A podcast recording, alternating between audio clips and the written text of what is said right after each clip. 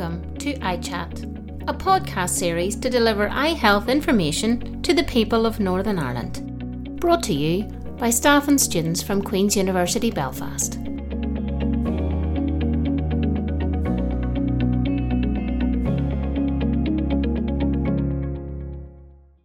Hello and welcome back to episode 3 of our ophthalmology podcast, EyeChat. My name's Patrick and you've met me in the first couple of episodes. Today I'm joined by our co-host Josh, who's just finished his A levels. He's currently on a gap year and he's interested in medicine, hoping to apply to that.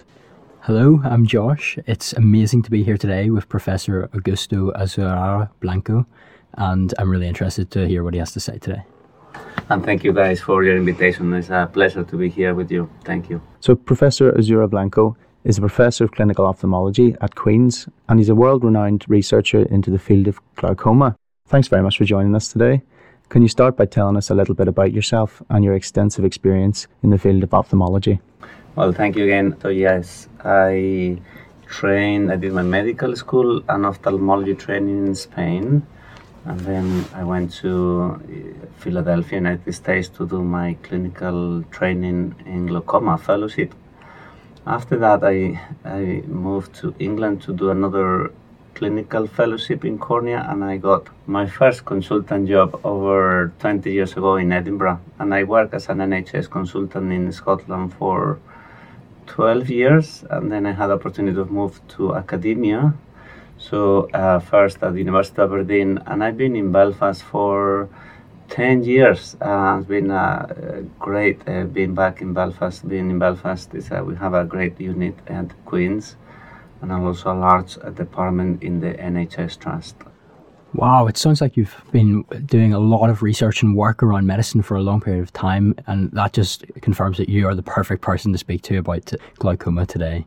For our listeners who may not be familiar with the condition, would you mind explaining what exactly glaucoma is and what causes it? Yes, thank you, Josh. So, uh, glaucoma, well, first, there are different types of glaucomas. But generally, what we understand from glaucoma is a chronic disease of the eye, of par- particularly of the optic nerve. This is the part of the eye that connects the, the eye with the brain, and it's typically age-related. That means it's more common in elderly people. We don't know what causes glaucoma. Uh, we know that there are some risk factors and associations, but essentially it's not clear what is the final cause of glaucoma. We know also that genetic components, um, but still we, we need to know more about this disease. I think you mentioned there chronic glaucoma. Some listeners may have also heard of acute glaucoma. What is the difference between acute and chronic glaucoma?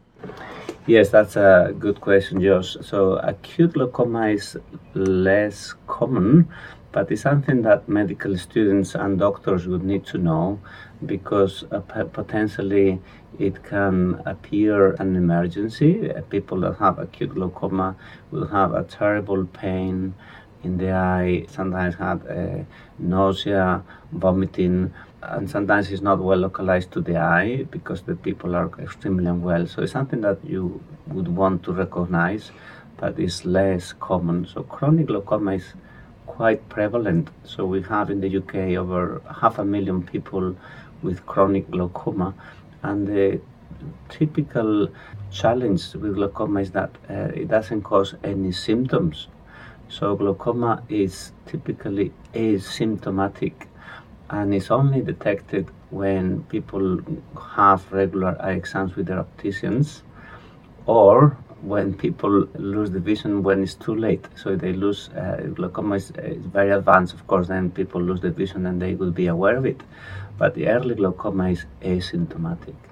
Just exactly how important is early detection and intervention in preventing vision loss associated with glaucoma? Uh, that's a very important question. It's essential to prevent severe visual loss and blindness from glaucoma We want to uh, highlight that glaucoma is a second leading cause of glaucoma in the UK. And the main reason why people lose vision and go blind with glaucoma is late detection. So early diagnosis is essential to prevent severe problems with glaucoma.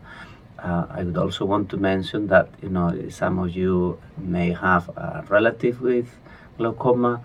Most people with glaucoma are don't go blind because uh, again we, we detect a lot of people at early stages. But uh, as a public health in, uh, advice, is people, especially adults, should have regular eye exams with their local opticians. And what, what is it like to live with symptomatic glaucoma? How exactly does it affect people's quality of life? Yes. So, as I was mentioning, if you have early glaucoma, the quality of life is excellent. You, you know, you have to have uh, your regular visits, uh, your treatments, typically with eye drops. But if you have severe glaucoma, well, I can only imagine how difficult it can be to live with severe visual loss. It's not easy and um, you know we uh, sometimes potentially underestimate the impact of severe visual loss in the quality of life. So it's profound.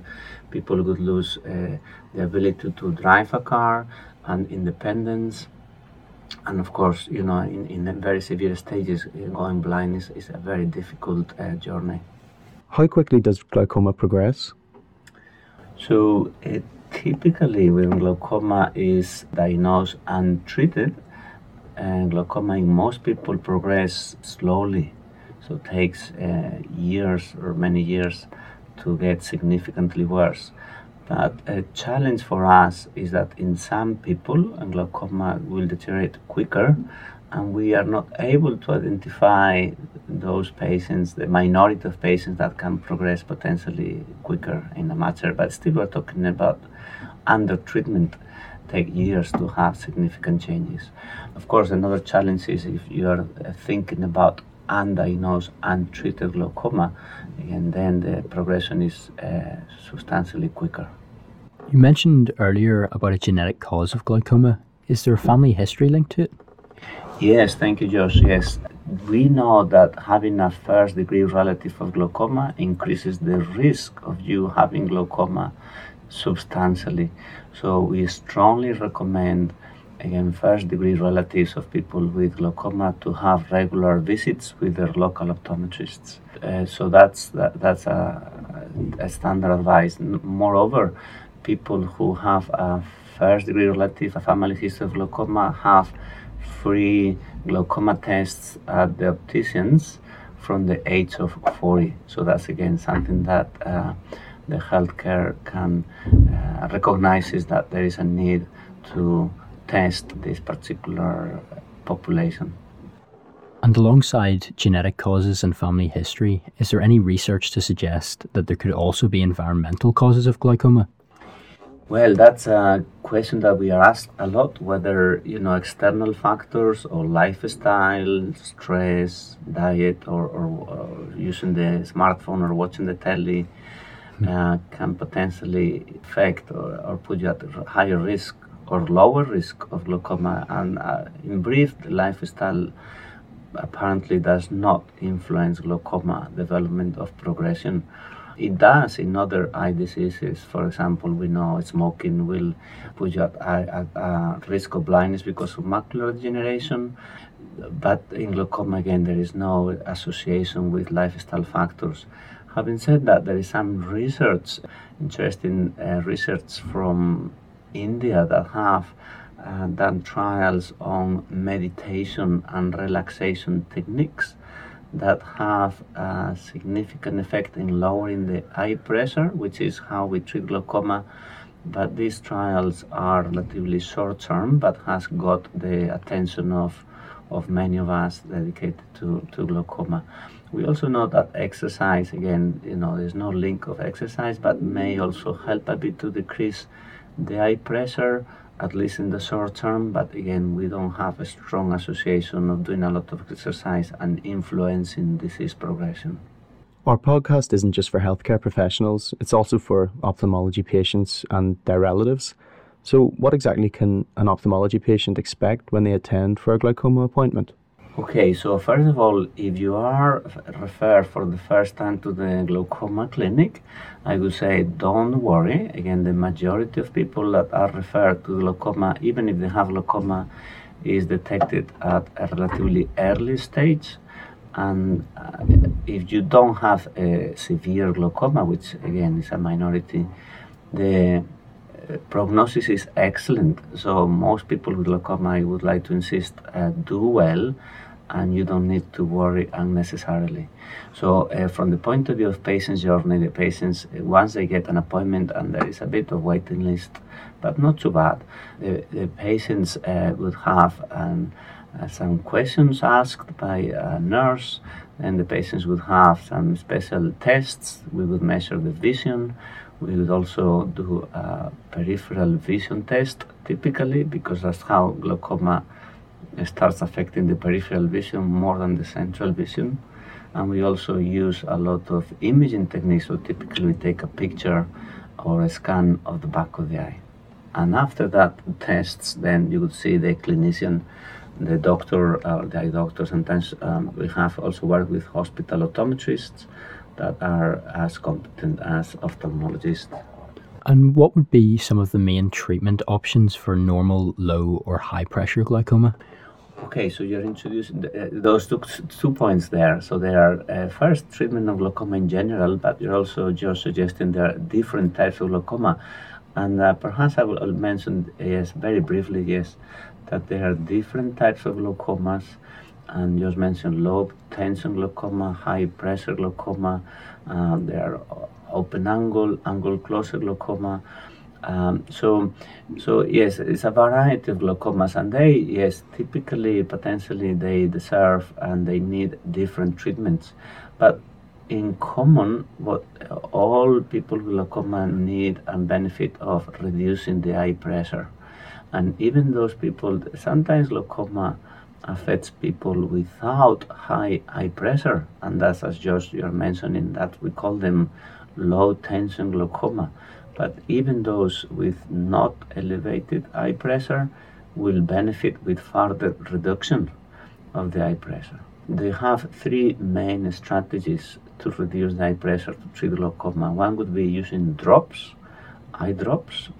There are different types of eye drops, but essentially they put the drops every day, and that's another challenge that we can discuss perhaps. Another option to would be to use a laser treatment. The laser treatment also we use it uh, quite frequently, and they is safe. Um, but in some people, when the drops are not effective or perhaps not tolerated, although most drops are are very safe, and the laser is also not effective or, or doesn't work well enough or not an option, then the surgery, glaucoma surgery, is something that we sometimes need to use. And glaucoma surgery is the most effective intervention, the most effective treatment. But of course, with any surgery, it's a small risk that something go wrong, so we only offer surgery when needed. Professor Azuara Blanco, can you tell us a bit about the main focus of research at the moment into tackling glaucoma? Yes, well, thank yes, thank you, Patrick. Yes, I am. Uh, part of my work is uh, taking care of people with glaucoma, but another part is doing research. And well, uh, I guess it's, it's very exciting. Uh, a lot of people are doing uh, research, um, trying to find first uh, what are the causes of glaucoma and trying to find a cure for glaucoma. Um, I think those are ambitious but uh, important goals, um, but uh, difficult to achieve. Um, my research is also, uh, for example, is closer to patients. I typically do research uh, clinical trials. Uh, comparing uh, different treatments, uh, and of course, there are always new advances. So we get new medical treatments, new lasers, new surgeries, and that's something that I would be interested in. Uh, we also have a lot of uh, research also in Queens and beyond, looking at again factors um, in the population that can influence glaucoma and how can we better detect early glaucomas, uh, working with perhaps better technologies and diagnostic tests. So there's a lot of uh, research at all areas, uh, from the you know from the la- lab, experimental medicine, to the public health perspective. I also understand that the patients play a massive part in healthcare. In this case, what role does the patient education play in the prevention and management of glaucoma? Yes, I think very important that, and I hope that we are doing a good job. I think it's uh, first uh, education of the population um, and encouraging them to have regular eye tests with local optometrists and because that would prevent uh, the late diagnosis, diagnosis of diseases when they are very advanced.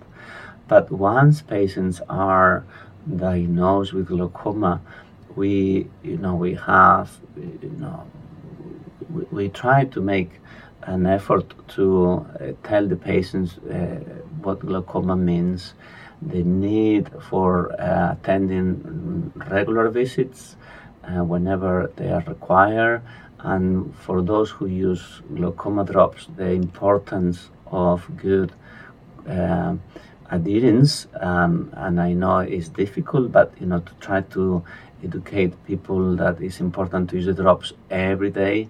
Try not to miss the drops, and also we encourage encourage people to discuss with the clinicians, with the doctors, if they have any particular concerns. I think that uh, the more people understand about the condition, um, the better will be, you know, the, the decision making and, and understanding each other. So yes, that's very important.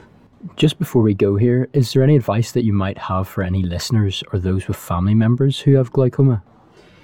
Well, again, if you have a family member for, with glaucoma, I would encourage. I mean, if you are very young, there's no need. But if you're an adult, you will want to go to your local optometrist regularly because you, you are a bit of a higher risk of, of having glaucoma. And um, if you have someone with um, with severe glaucoma, I think that of course you know uh, just try to understand that if the patient has visual impairment, sometimes uh, we doctors and sometimes relatives underestimate the impact of glaucoma and severe visual loss and quality of life. So just have that I'm sure extra compassion and, and, facilitate the support. I would like also to highlight, for example, the role that RNIB or Guide Dogs uh, are doing for people. It's a minority, but people with, with blindness because of glaucoma and other conditions that they are really helping you know people to live with this condition. Professor Azuara Blanco, thank you very much for taking the time to speak with us today and for sharing your va- very valuable insights on glaucoma. Thank you. It's been a pleasure. Thank you, Patrick. Thank you, Josh. And to our listeners, thank you for joining us today. Please stay tuned for future episodes of our ophthalmology podcast, EyeChat. Thank you for listening today. Please subscribe to the podcast series to hear more. EyeChat is supported by the Queen's Annual Fund.